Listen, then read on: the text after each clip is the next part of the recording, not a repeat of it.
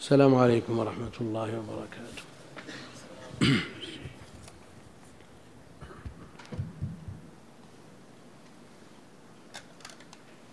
سم. الحمد لله رب العالمين وصلى الله وسلم على نبينا محمد وعلى آله وصحبه.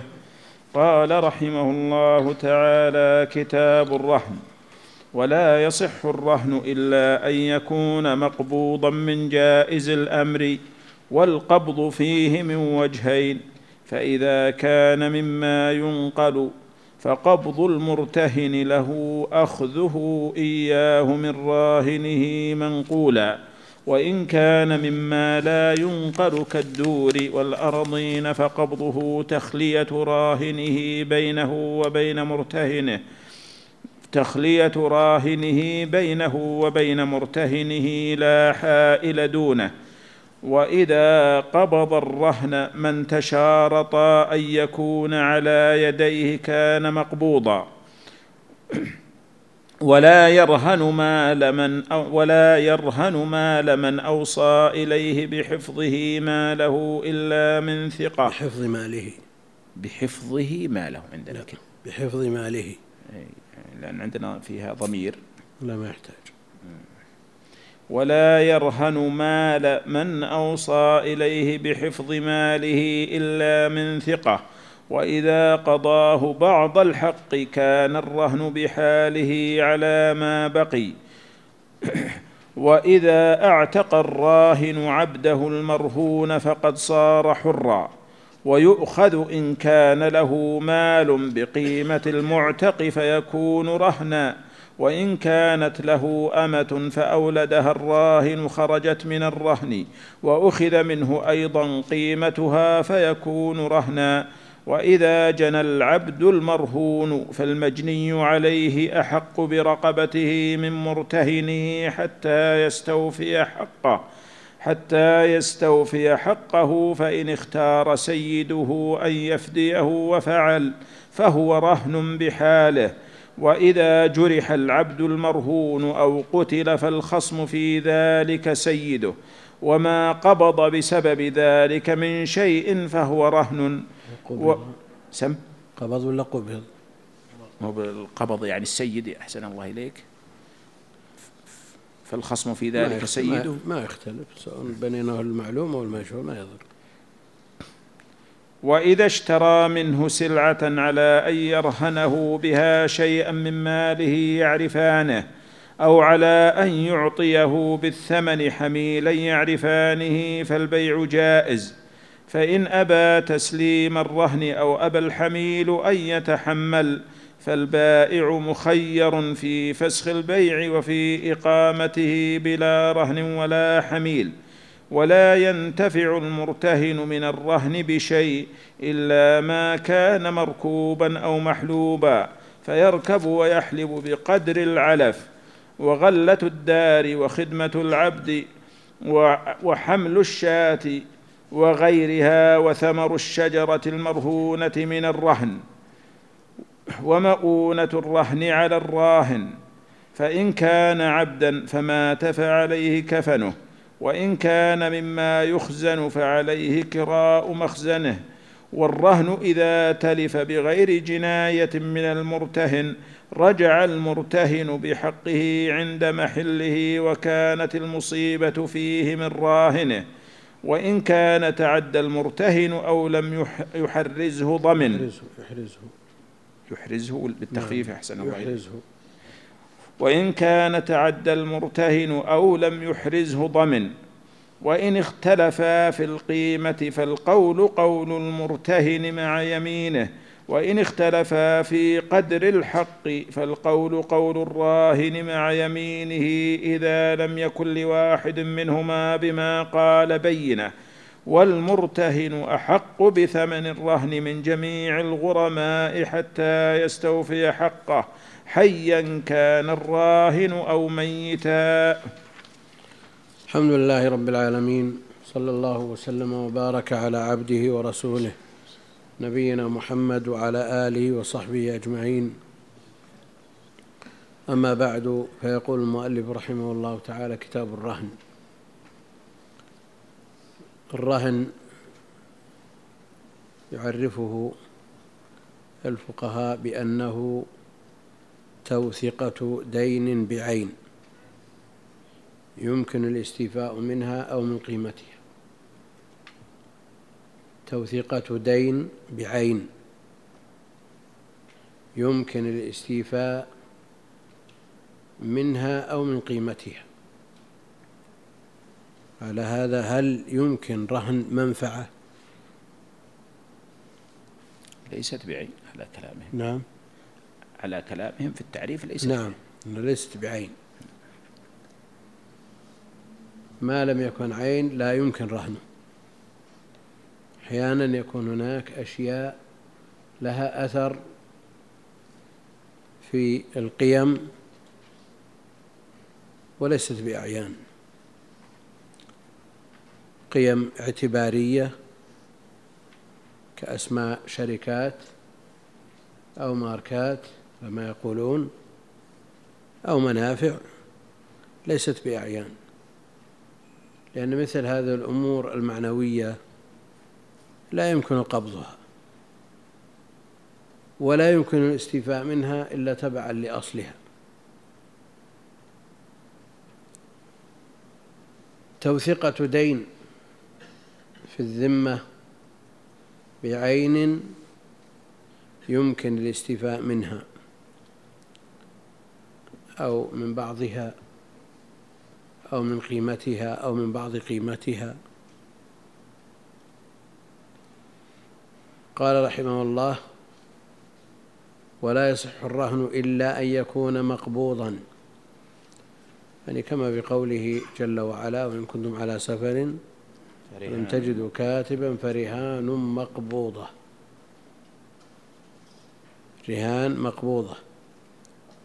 وقبض كل شيء بحسبه. على ما سيأتي في كلام المصنف. من جائز الأمر يعني جائز تصرف. لا من سفيه ولا من صغير. ولا من غير مالك. لا بد أن يكون الراهن جائز التصرف. والقبض فيه من وجهين. فإن كان مما ينقل فقبض المرتهن له أخذه إياه من راهنه منقولا بحيث يودع عند المرتهن أو عند من يتفقان عليه. ترفع عنه يد الراهن حتى يسدد الدين. ولا شك أن الدين إذا كان برهن فإنه يكون أقوى من الدين الذي لا رهن فيه. ويقدم عليه عند الموت. إذا مات الراهن فالمرتهن أحق بالوفاء من غيره من الدائنين الذين لا رهن لهم. يعني كما قالوا في الحقوق المتعلقة بالتركة.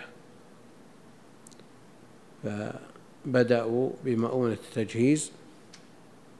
ثم بالحقوق المتعلقة بعين التركة كالدين برهن لأن الحق له ارتباط بهذا المال بعينه فلا يقدم غير المرتهن عليه في, غي في هذه المادة المرهونة أو السلعة المرهونة. ثم بعد ذلك تأتي سائر الديون ثم الوصايا ثم الإرث. قال والقبض فيه من وجهين. فإن كان مما ينقل فقبض المرتهن له أخذه إياه من راهنه منقولا. يعني يسلمه الراهن للمرتهن. أو يسلمه ثقة يتفقان عليه. وإن كان مما لا ينقل كالدور والأرضين كيف تكون منقولة؟ كيف تكون مقبوضة؟ وقد نص على ذلك في القرآن وهي أرض. قبض كل شيء بحسبه. فإن وإن كان مما لا ينقل كالدور والأراضين فقبضه تخلية راهنه بينه وبين مرتهنه. يعني مثل قبضه في البيع. مثل قبضه في البيع. يكون قبضه بالتخلية. يعني إذا كان قبض المنقول من السلع بنقله إلى رحل المشتري أن تبتاع السلع حتى يحوزها التجار إلى رحالهم مثل هذا في الطعام بل الطعام آكد. فماذا عن الأراضي؟ وما لا يمكن نقله قالوا هذا بالتخلية. خلي بينه وبينه كالبيع فقبضه تخلية راهنه بينه وبين مرتهنه لا حائل دونه. يعني لا يمنع منه مانع. لا يوجد ما يمنع من هذه التخلية.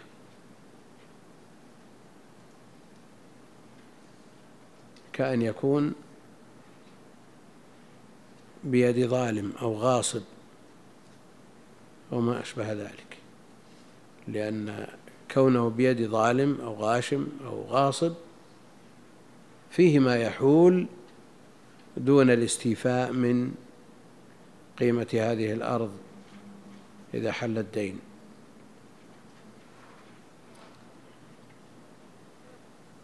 السيارات المرهونة هل هي من المنقول أو غير المنقول؟ ها؟ إذا لا بد أن تكون السيارة بيد المرتهن. على هذا. الآن إذا قلنا أن الأرض إذا رهنت يكفي أن تضع الصك عند المرتهن. أو يهمش على الصك أن الأرض مرهونة لفلان.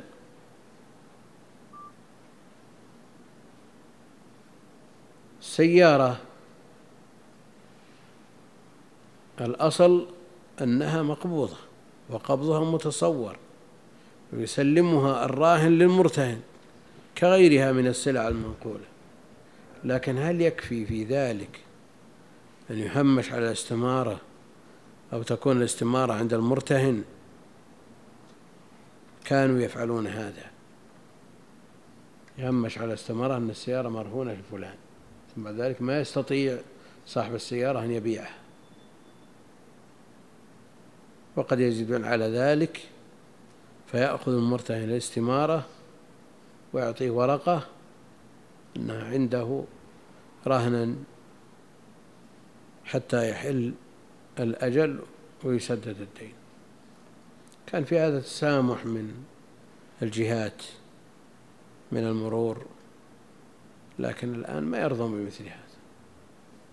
هم لا يرضون بمثل أن توضع الاستمارة عند شخص مرتهن.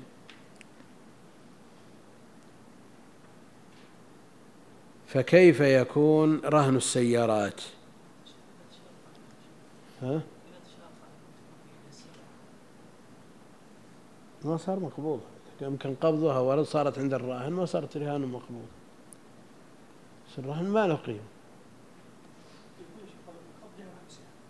ها؟ عند من؟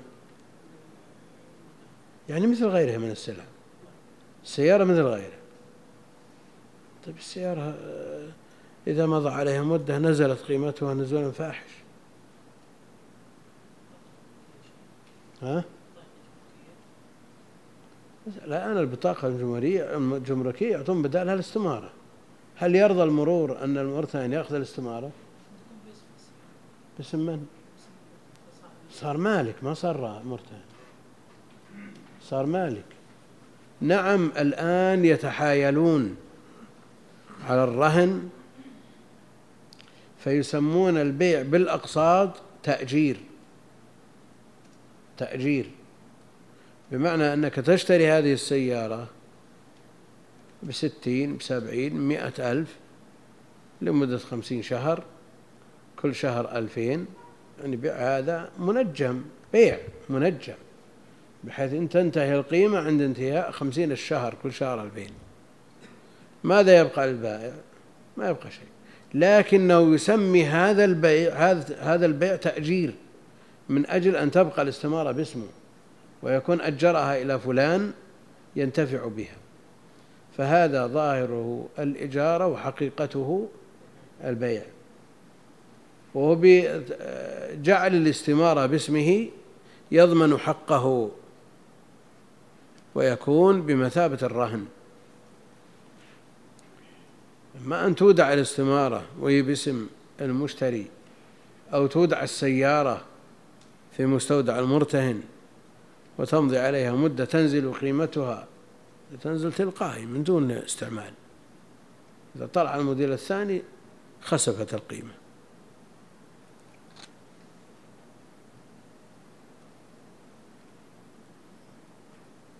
طريقة الناس اليوم يسمون البيع بالأقساط تأجير وهذا غير التأجير المنتهي بالتمليك غيره وفي حقيقته تمليك.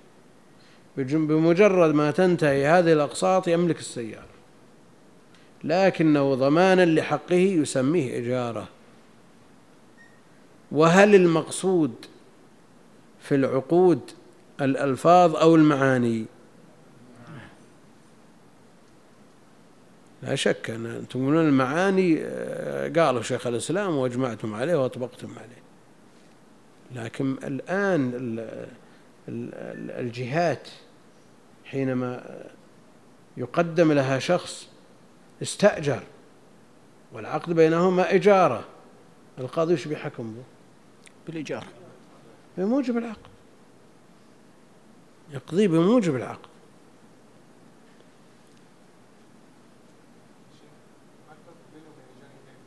لا الإيجار بالتمليك فيه بيع في الأخير. يؤجرها السيارة بكل شهر ألفين لمدة سنة سنتين وفي النهاية مع العقد الأول بيع في الآخر بعشرة آلاف مثلا. هذا يتضمن عقدين إجارة وبيع.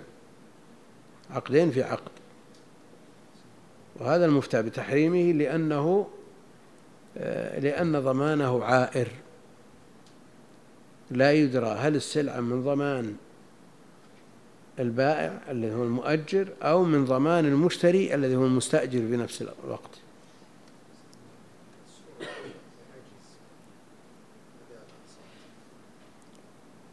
اللي هو في حالة البيع بالنجوم. اللي يختلفون في كونه بيع أو مثل هذا إذا أدى إلى إشكال وخصومة في النهاية لا تنحل فإن مثل هذا لا يجيزه الشرع. لا يجيزه الشرع. فجمهور أهل العلم على أن العبرة بالألفاظ العقود مبنية على الألفاظ وفض المنازعات على هذا الأساس. لذلك يتجاوز كثير من الناس في إبرام عقود يترتب عليها إشكالات لها ظاهر ولها باطن. قدام الجهات على الظاهر وبينهم في الباطن عقد. كبيع المرهون على ما سيأتي. تباع الدور المرهونة لصندوق التنمية العقاري ويستمر القرض باسم البائع والبيت رسميا باسمه الصك باسمه ما غير شيء لكنهم في باطن الأمر بينهم اتفاق على أنه انتقل إلى ملك فلان ثم بعد ذلك يحصل إشكالات والقضاة يعانون من مثل هذا وأحيانا يأتي العفو من ولي الأمر عن الأقساط أو عن بعضها أو يموت المقترض الأول ويصدر العفو فهل يكون من حق من باسمه القرض أو من من آل إليه الملك؟ هذه مشكلة هذه وليست يعني صورة أو صورتين أو مسألة أو مسألتين. قضايا كثيرة من هذا النوع. فمثل هذه العقود التي لها ظاهر وباطن فيها إشكال كبير. كثيرا ما يكون العقد باسم الأب والقرض باسمه والأرض للولد أو العكس ثم تأتي الخصومات بين الورثة ويعفى عن الأب والابن يقول هذه أرضي بس أبوي مجرد اسم والورثة يقولون قرض باسم أبينا وعفي عنه. فهي مشاكل من هذا النوع لا تنتهي. نعم.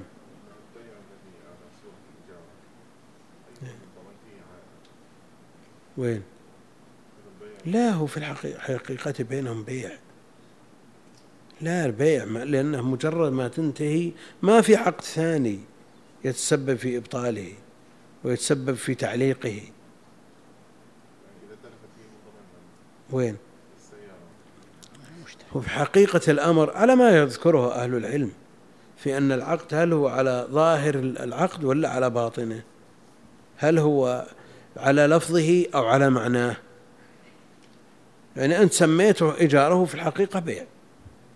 فالذي يقول العبرة بالمعاني يأخذ بهذا وهذا يرجح شيخ الإسلام رحمه الله والجمهور على أن العبرة بالألفاظ التي يتقاضى بها الناس. نعم.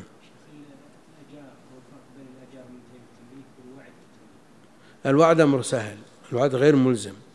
في النهاية إن أعجب الطرفين ولا فضوا؟ هذا ما هو مجرد وعد.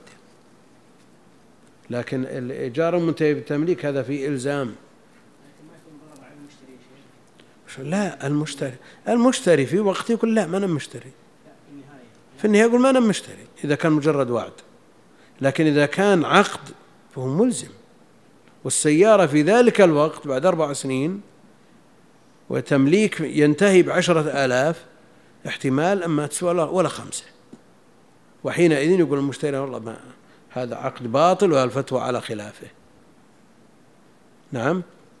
أو تسوى السيارة تسوى عشرين ألف ومتفقين على عشرة. ثم يقول المشتري والله اللجان الشرعية بالبنوك تقول جائز ولا عندك بحث من وهذه صورة الفتوى. وكل يبرز ما ما هو في صالحه. كما يقال في المساهمات وغيره نجحت المساهمات وربحت قيل مدح من أفتى بجوازها وإن خسرت وأخفقت مدح من أفتى بتحريمها ووقعوا في من أباحها ونمها آه، مسألة يعني تحتاج إلى إعادة نظر في تجاراتنا. وأن يكون القصد النصيحة لله ورسوله ولعامة المسلمين. أما بهذه الطريقة الناس يلهثون وراء الدنيا ثم بعد ذلك النتائج إذا خرجت على غير المتوقع قال الناس في أهل العلم أين أهل العلم؟ ما بينوا ولا فعلوا ولا تركوا. الله المستعان.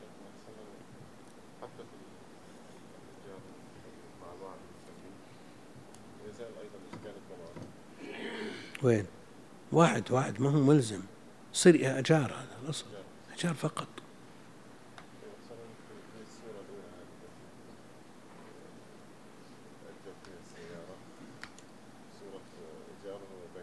إيه. ما هو الاستمارة باسم البائع. الاستمارة باسم البائع ما هم يقول السيارة لي أنا مأجرها جار أمام الجهات ليضمن حقه. فالذي يقول العبرة بالمعاني يقول هذا بيع. ما دام تنتهي عند حد معين خمسين شهر كل شهر ألفين في نهاية الخمسين خلاص انتهت. ما في عقد ثاني مثل المنتهي بالتمليك.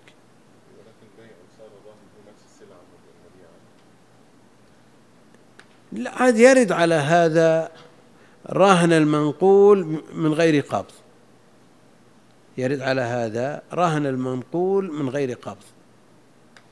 وهنا يقول فإن كان مما ينقل فقبض المرتهن له أخذه إياه من راهنه منقولا وإن كان مما لا ينقل كالدور والأراضين فقبضه تخلية راهنه بينه وبين المرتهن. يعني ما في صورة ثالثة أو قسم ثالث. ها؟ أي. ولذلك صنيع في هذه السيارات هو مجرد ضمان حق. فهل يسمى رهن أو هو في حقيقته يعني مثل الرهن يضمن حق البائع.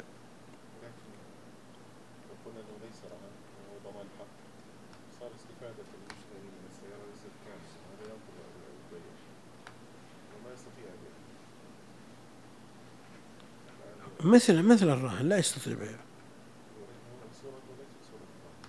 على كل حال مثل ما قلنا هل هو رهن ولا ما هو برهن؟ هل العبرة بالمعنى هل العبرة باللفظ. مسألة معروفة.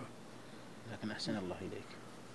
إذا حبس الرهن لحظ المرتهن فنزلت قيمته بحيث لا يمكن استيفاء كامل الحق منه. يعني السيارة حبست لأجل المرتهن إيه. فنزلت قيمته. وعم حق المرتهن الواجب على الراهن يبقى يبقى بذمته كامل وكلاهما معرض. كلاهما معرض. يعني بقال له زد شيء لا لا. كلاهما معرض للمصائب والكوارث. كلاهما.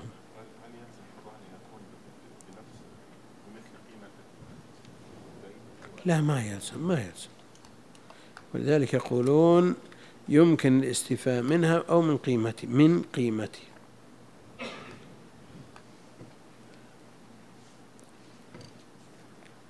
لا حائل دونه وإذا قبض الرهن من تشارط أن يكون على يده صار مقبوضا. صار مقبوضا. اتفق الراهن والمرتهن على أن يكون الرهن عند فلان من الناس. عند فلان من الناس. معروف أن الرهن لا يمكن أن يكون بيد الراهن. لا يمكن ولا ما صار رهن والراهن قد لا يثق بالمرتهن. قد لا يثق يقول ما ما أثق أن يصير عندك. فاتفق على أن يكون عنده ثقة. بحيث يضمن حق الراهن وحق المرتهن. فإذا قبض الرهن من تشارط أن يكون على يده صار مقبوضا. ولا يرهن مال من أوصى إليه بحفظ ماله إلا من ثقة لأنه مؤتمن. سواء كان وصي على مال قصر أو على أموال أيتام أو على مال سفيه وإن كان كبيرا أو من سافر وترك ماله بيد فلان يضارب به أو يحفظه له ثم احتيج أو احتاج. سافر وقال هذه آه هذه السلعة احفظها لي حتى أحضر. ثم احتاج نفقه في سفره قال استدل لي وارهن هذا الذي أعطيتك وحينئذ لا يرهنه إلا من ثقة ولا يرهن مال من أوصى إليه بحفظ ماله إلا من ثقة لأنه مؤتمن في هذه الحالة ها؟ هو صاحب المال هو من من أجله الرهن إيه؟ نعم. الرسول عليه الصلاة والسلام رهن درعه عند يهودي. رهن درعه عند يهودي. الإنسان إذا كان ماله يتصرف فيه ويرعى الأحظ لنفسه. لكن إذا كان مال موصى إليه به فإنه لا بد أن ينصح لمن أوصاه. ولا يجوز له أن يتساهل أو يفرط في حفظ المال لأنه مؤتمن عليه. وإذا قضاه بعض الحق كان الرهن بحاله على ما بقي. الدين ألف. وأعطاه هذه العين هذه الدابة رهن. وهي قيمتها ألف أو تزيد. ثم قضاه خمسمائة. ثم قضاه خمسمائة. هل نقول ادفع خذ من الرهن بقدر ما بقي من الدين بمعنى أنه يكون هذه الدابة خمسة عشر يوم عندك وخمسة عشر يوم عندي. أو نفترض أنهما دابتان. هل نقول فك رهن واحدة أو يبقى الرهن بحاله لقال وإذا قضاه بعض الحق كان الرهن بحاله على ما بقي. لكن إذا كان الرهن يمكن تجزئته. رهنوا شيئين. وقضى نصف الدين. هل نقول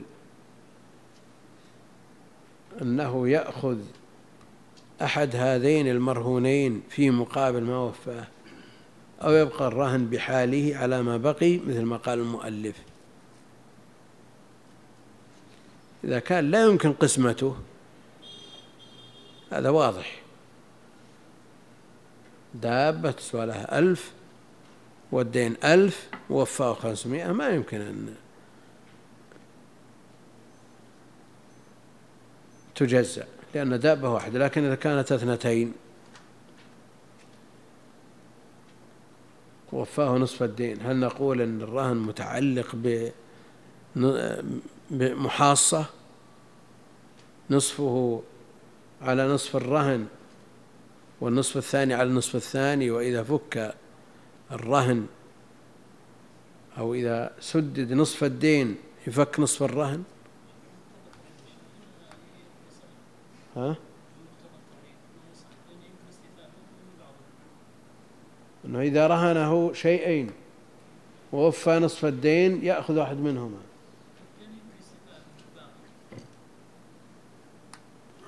كلام المؤلف يقول لا. فإذا قضاه بعد الحق كان الرهن بحاله على ما بقي. في شيء بالمغني؟ شو يقول؟ قال ما يقول وإذا قضاه بعض الحق كان الرهن بحاله على ما بقي وجملة ذلك أن حق الوثيقة يتعلق بالرهن جميعه فيصير محبوسا بكل الحق وبكل جزء منه لا ينفك منه شيء حتى يقضي جميع الدين سواء كان مما يمكن قسمته أو لا يمكن. قال ابن المنذر أجمع كل من أحفظ عنه من أهل العلم على أن من رهن شيئا بمال فأدى بعض المال وأراد إخراج بعض الرهن أن ذلك ليس له. افترض أنه مكيل أو موزون. رهنه مئة كيس وسدد نصف الدين. يأخذ خمسين ولا ما يأخذ؟ المنذر يقول أجمع كل من أحفظ عنه من أهل العلم على أن من رهن شيئا بمال فأدى بعض المال وأراد إخراج بعض الرهن أن ذلك ليس له ولا يخرج شيء منه حتى يوفيه آخر حقه أو يبرئه من ذلك. كذلك قال مالك والثوري والشافعي وإسحاق وأبو ثور وأصحاب الرأي لأن الرهن وثيقة بحق فلا يزول إلا بزوال جميعه كالضمان والشهادة.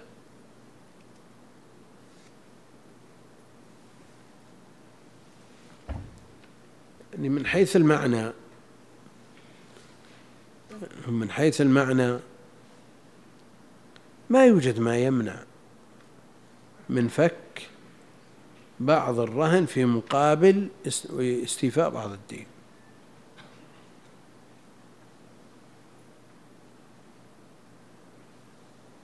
فيما يمنع؟ إذا نظرنا إلى المقصود يا شيخ ما فيما يمنع. نعم من حيث المعنى ما فيما يمنع. لكن لو اتفقا على أن أنه كل ما وفاه من دينه نفترض أن الدين أقساط. مئة ألف كل شهر عشرة. وقد رهنه عشرة أكياس. عشرة أكياس. وكل ما أدى عشرة قال عطن كيس. في مقابل عشرة دين. مقتضى كلام المؤلف أنه ما ليس له ذلك.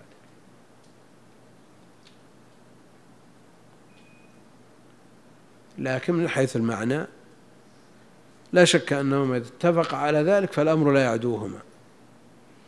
اتفق على ذلك. يعني في البداية قال كل ما أعطيتك قسط تفك لي رهن كيس. ها؟ إيه يخرج. لأن المسلمين على شروطهم. كان الرهن بحاله على ما بقي وإذا أعتق الراهن عبده المرهون فقد صار حرا.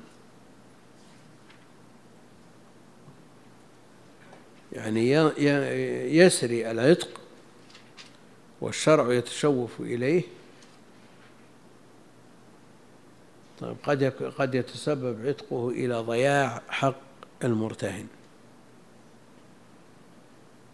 قال وإذا اعتق الراهن عبده المرهون فقد صار حرا. ويؤخذ إن كان له مال بقيمة المعتق فيكون رهنا.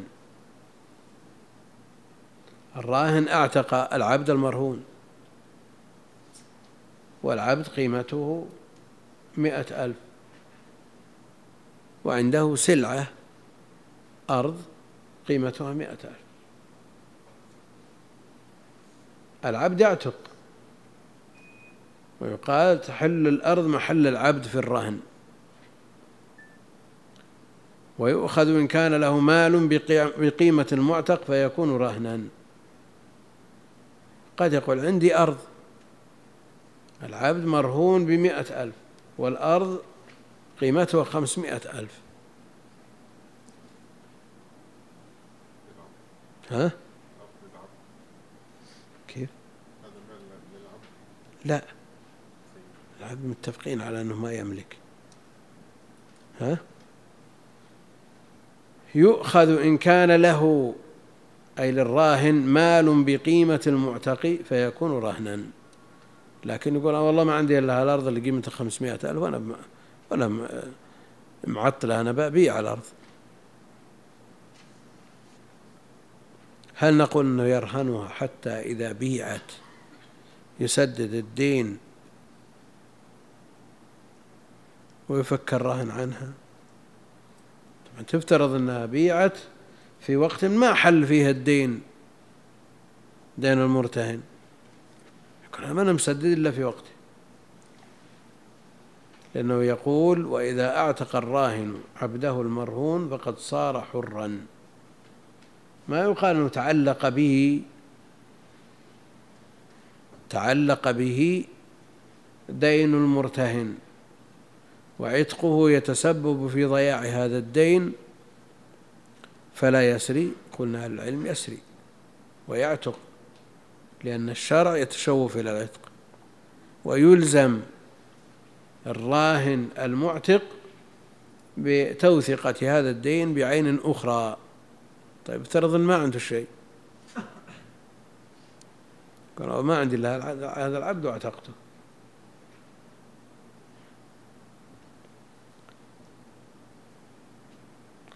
وإن كانت له أمة طيب إيش قال له؟ لا يخرج على ها؟ ألا يخرج على قصة الرجل الذي أعتق عبدا لا يملك غيره فباعه النبي صلى الله عليه وسلم. هو مدين. أي نعم. هذا مثل يعني ما يعتق؟ والله اليظهر أنه لا يعتق. يباع ويسدد به الدين لأنه ما له ما له وفاء غيره. نعم يضيع حق إذا لم يكن له وفاء غيره لكن المسألة في الرهن.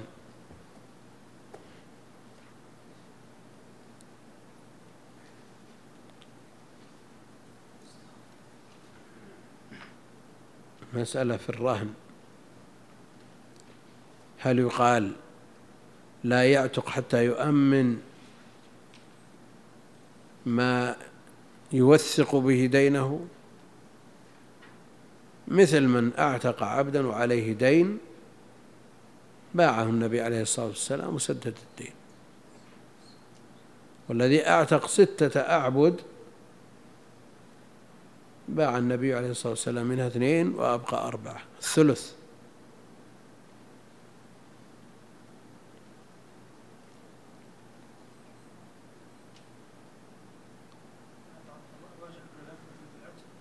ها؟ إذا لم يكن له مال غيره فلا يفوت حق المرتهن. لأنه تعلقت بهذا العبد تعلق بهذا العبد حق لمخلوق ومبني على المشاحة أحسن الله إليك وتلحقه التهمة. ها؟ وتلحقه التهمة أحسن الله إليك.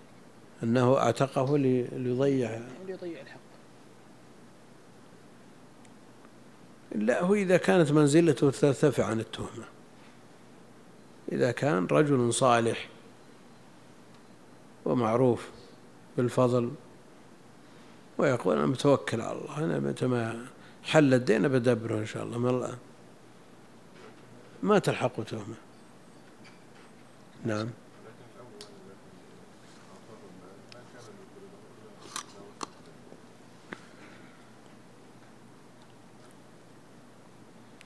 قال وإذا أعتق الراهن عبده المرهون فقد صار حرا ويؤخذ إن كان له مال بقيمته بقيمة المعتق فيكون رهنا. طيب احتمال الثاني إن لم يكن له مال. قال الشارح شيء؟ ها؟ لكن آه، قال في الشارح شيء؟ الاحتمال الثاني إذا لم يكن.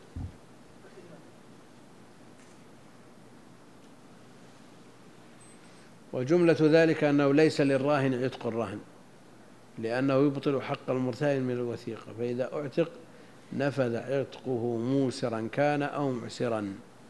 نص عليه أحمد قال شريك والحسن بن صالح وأصحاب الرأي والشافعي في أحد أقواله إلا أن أبا حنيفة قال يستسعي العبد في قيمته إن كان المعتق معسرا. وعن أحمد رواية أخرى لا ينفذ عتق المعسر ذكرها الشريف وأبو جعفر وهو قول مالك والقول الثاني للشافعي لأن عتقه يسقط حق المرتهن من الوثيقة من عين الراهن وبدلها فلم ينفذ لما فيه من الإضرار بالمرتهن ولأنه عتق يبطل حق غير المالك فنفذ من الموسر دون المعسر كعتق شرك له من عبد وقال عطاء والبتي وأبو ثور لا ينفذ عتق الراهن موسرا كان أو معسرا. وهو القول الثالث للشافعي. لأنه معنى يبطل حق الوثيقة من الراهن فلم ينفذ كالبيع. ولنا أنه اعتاق من مالك جائز التصرف تام الملك فنفذ كعتق المستأجر. ولأن الراهن عين محبوسة إلى آخره. المقصود أن المسألة خلافية. والقول بعدم نفوذه بالنسبة للمعسر ظاهر. كما باع النبي عليه الصلاة والسلام العبد بعد عتقه لسداد دينه وهذا منه يمكن أن يباع يسدد بدينها المرتهن. قال وإن اعتقه بإذن المرتهن فلا نعلم خلافه بنفوذ عتقه على كل حال لأن المنع كان الحق المرتهن وقد أذن. قال رحمه الله وإن كانت له أمة.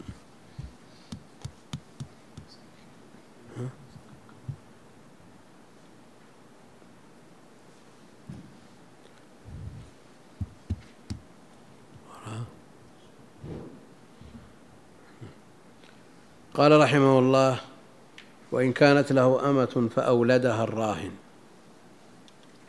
خرجت من الرهن وأخذ منه أيضا قيمتها فيكون رهنا. إذا أولدها صارت أم ولد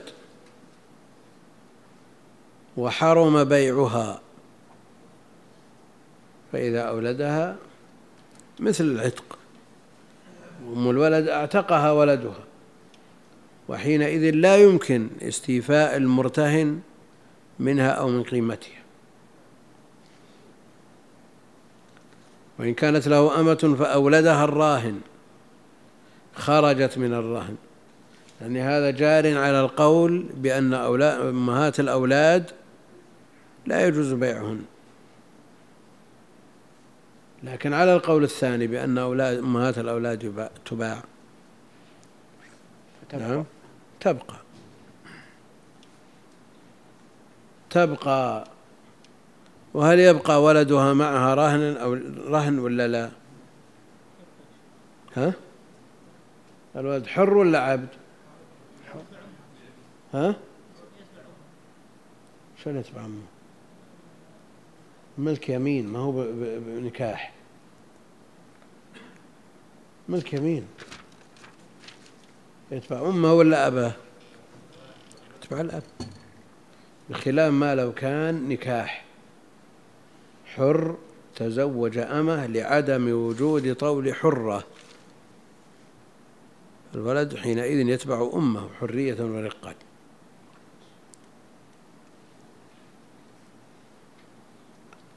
وإن كانت له أمة فأولدها الراهن خرجت من الرهن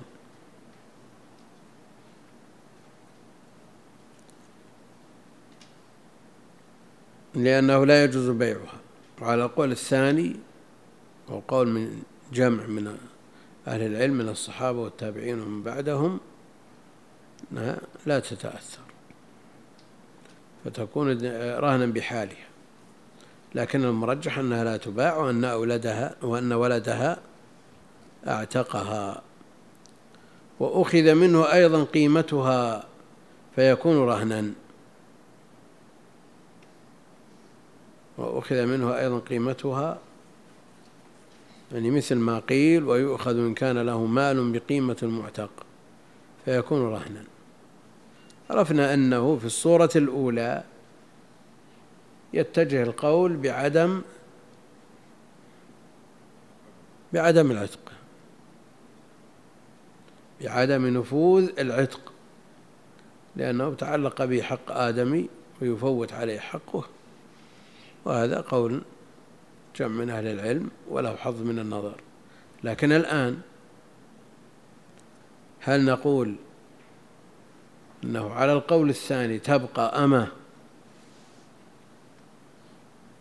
ضمانا لحق المرتهن؟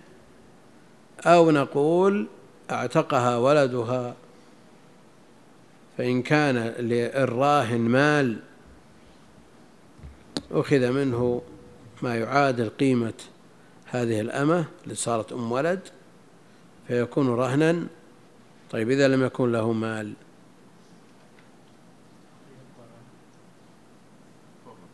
ها؟ ليش فرط؟ مكنه. طيب. الآن في آه، الخدم. الخدم. يأتي بسائق بزوجته ويمكنه من منها فتحبل ثم لا ينتفع لا من السائق ولا من زوجته. مراجعات يقول هذا أيضا فرط. هذا فرط كيف يمكنه من أن يطأها فتحبل؟ طيب هل يتصور أنها حبلت قبل الرهن؟ لا لأن الحر لا يجوز بيعه ولا يجوز رهنه.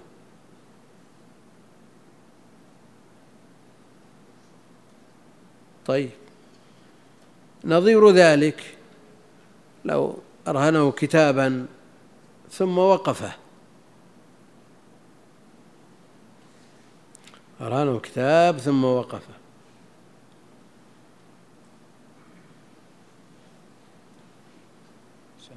ينفذ الوقف ولا ما ينفذ؟ إذا كان لا يملك إلا هذا الكتاب ألا يلحق بعتق العبد؟ نظير نظير تماما. طيب هذا الشخص هذا الراهن المستدين عنده كتاب وقف. وله بعناية وله عليه تعليقات.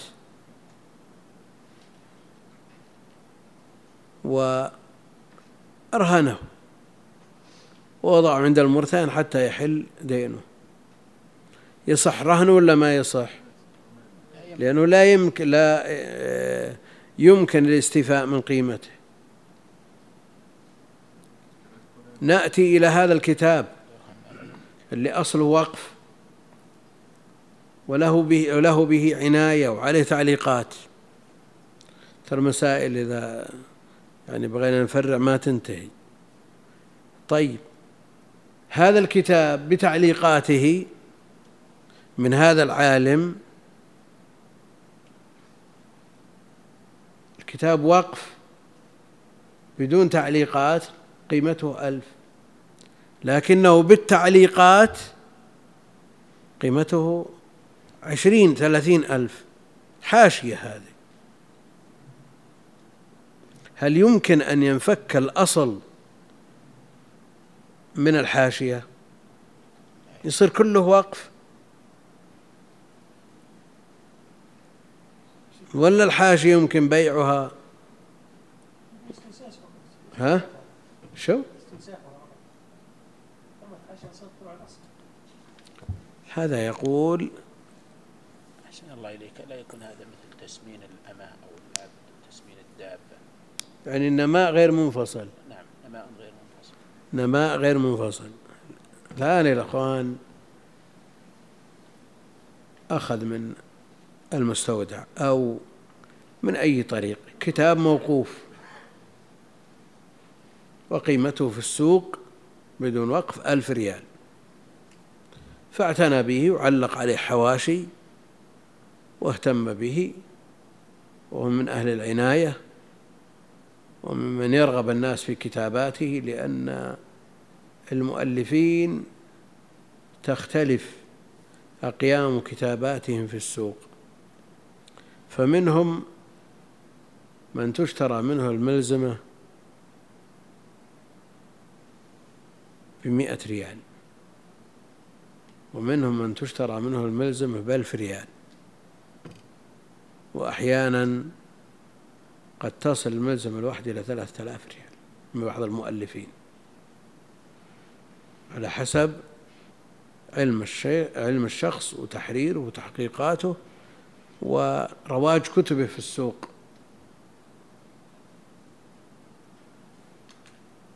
عنده فتح الباري وقف. فقرأ فتح الباري من أوله إلى آخره وعلق عليه بتعليقات ووثق نصوصه وجهزه للطباعة. فجاءت دار نشر وقالوا أعطني إياه مئة ألف. هل نقول أن هذا الكتاب وقف؟ لا يجوز بيعه أو باع الحاشية. ها؟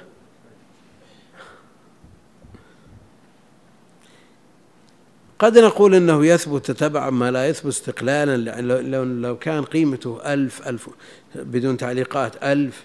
وبالتعليقات صار ألف ومئة ألف ومئتين ألف وخمس. يثبت تبعا ما لا يثبت استقلالا لكن الآن الأصل كلا شيء بالنسبة للتعليقات. صار أيهما الأصل الحين؟ المقصود الحاشية أحسن الله هي المقصود. البيع والشراء على الحاشية. يعني لو قال أنا بشتري نسخة من السوق ما هي بوقف. نفس الطبعة. وبوقفها بدل هالنسخة اللي أنا اعتنيت بها. يمكن تحريرها ولا ما يمكن بهذه الطريقة؟ ها؟ لا هو يقول أنا الكتاب أنا أنا أخذته وقف خام ما في شيء. واعتنيت به وصار شيء. فأنا اللي, اللي أنا أخذت هالوقف بطلع بتاله مثله مئة بالمئة ما يختلف شيء. أقول هل يمكن تحرير الوقف بهذه الطريقة؟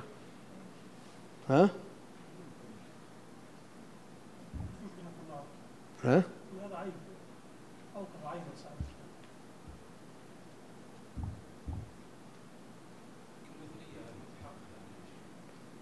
مطابقة. أن يأتي كتب الآن تجي كتب من الأقطار موقوفة. موقوفة. ثم هذا التاجر صاحب الكتب بعضهم يتورع يقول أنا ما أبيعه.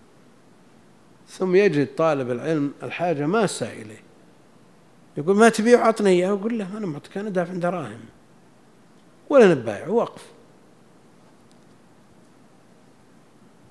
جرى الناس لا سيما في وقتنا أنه يقول أعطني هذا الكتاب الموقوف أنت بتبايع ولا مستفيد منه. وأوقف مكانه بقيمته ما يستفاد منه أضعاف أضعاف قيم هذا الكتاب. بما فيه هذا الكتاب. الكتاب أصل. لو لم يكن وقف يجيب عشرة آلاف. ومنه نسخ مصورة بمئتين ريال. يقول أنا بطلع بعشرة آلاف كتب مصورات منها نسخة من مصورة على هذه النسخة. فهذا لا تختلف عنها.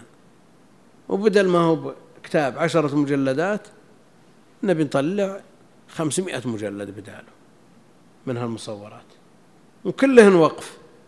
ويستفاد منهن أكثر مما يستفاد من هذا الكتاب. يتحرر ولا ما يتحرر؟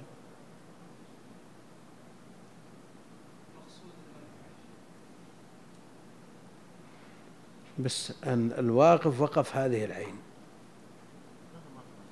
ها؟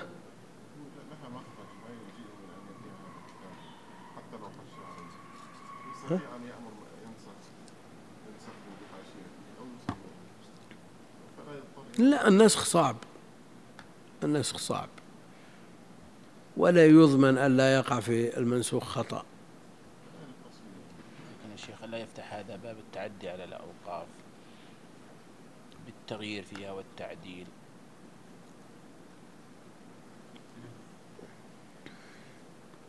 أحيانا يأتي كتب موقوفة على جهة لا يصح أو لا يجوز الوقف عليها. وقف على الضريح الفلاني أو وقف على الزاوية الفلانية من غلاة الصوفية مثلا. على الزاوية التيجانية مثلا. معروف وضع التيجانيين هل نقول إن هذا الكتاب خرج من يد صاحبه وصار وقف فتغير الجهة؟ تحقق رغبة الواقف لكن على جهة ينتفع بها. أو نقول إن هذا الوقف وقف على جهة الوقف عليها محرم فلم ينفذ الوقف صار ليس بوقف. هل يبطل الوقت تبطل الوقفية أو تصحح الوقفية؟ وتعدل. كالجنف في الوصية.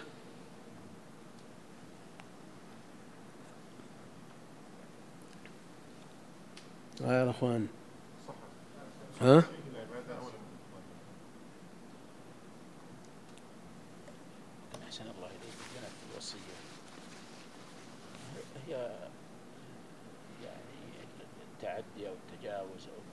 زاد عن المشروع لكن هذا من أصله غير مشروع يعني نقول ما صح الوقف؟ إذا يرجع إلى المؤل الواقف أو إلى ورثته؟ يظهر أنه لا يصح الوقف من أصله يا شيخ اللي ما هم مصححين الوقف يبون الكتاب. هذا طالب علم يبي الكتاب يقول لك الوقف باطل أبى أشتريه منك. خلاص ما صار وقف. يظهر يا شيخ البطلان هم؟ يظهر البطلان يا شيخ يختلف عن الوصية. أو نقول الرجل على نيته وقف على هذه الجهة يتقرب بذلك إلى الله جل وعلا ونحن نصحح له. وأخطأ وغلط. ألا يفرق في هذا بين العامي ها؟ ألا يفرق في هذا بين العامي أيوه. نعم والعالم. حتى العالم حكم العامي في هذا الباب. ويظن هذا من أفضل القربات.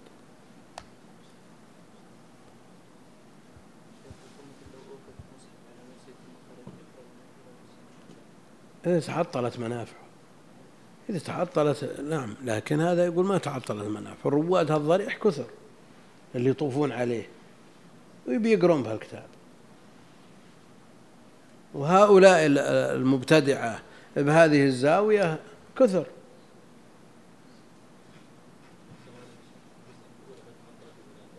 أي.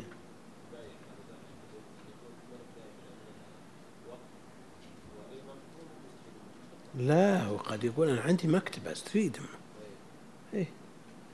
قال ما أنا بائع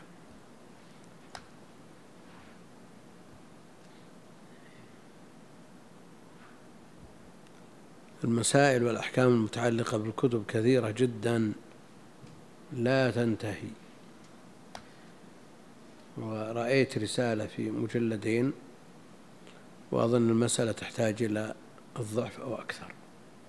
لأن في قضايا متجددة وكثيرة وتحصل بين الكتبيين والعناية بها مهمة لأن طلاب العلم بحاجتها قد يكون عموم طلاب العلم لا يحتاجون مثل هذه المسائل لأن اهتمامهم بالكتب المبذولة في السوق واللي ما فيها أشكال. لكن بعض خواص طلاب العلم يحتاجونها. الناس إذا وجد كلمة معلقة لعالم معروف بدل عشرة أضعاف الثمن. فالاهتمامات تختلف من شخص إلى آخر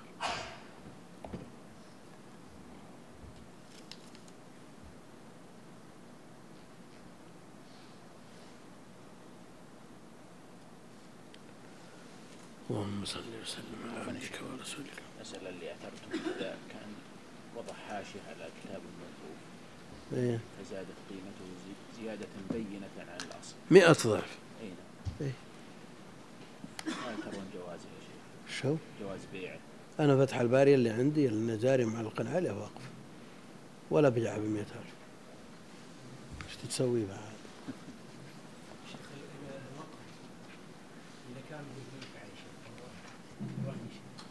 إيه.